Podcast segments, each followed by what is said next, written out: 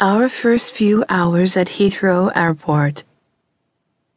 If there is one thing that I remember about Mom, it would be the fact that she always took my side, regardless of whether I was wrong or right. However, if you believe that I managed to escape a good thrashing, you couldn't be more mistaken. For once the other involved party disappeared, rather chased away by Mom, I would be drilled thoroughly before getting a good spanking on the bum, regardless of whether I was wrong or right.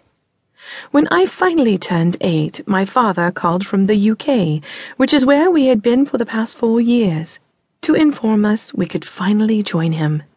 After being estranged from my dad for so many years, this was definitely an opportunity I was planning on grabbing. So, after insisting on my mother to gather everything and go, she finally agreed to pack up her silk saris and banyas to go. Me, on the other hand, I was all ready to start wearing jeans and tank tops like the girls I saw on imported magazines. Leaving here was embarrassing. Everyone we knew came to see us off, but the tears first made everyone seem like mourners, bidding a body farewell. Thankfully, we didn't have to bear this much, and were finally on the plane to the empire on which the sun never sets.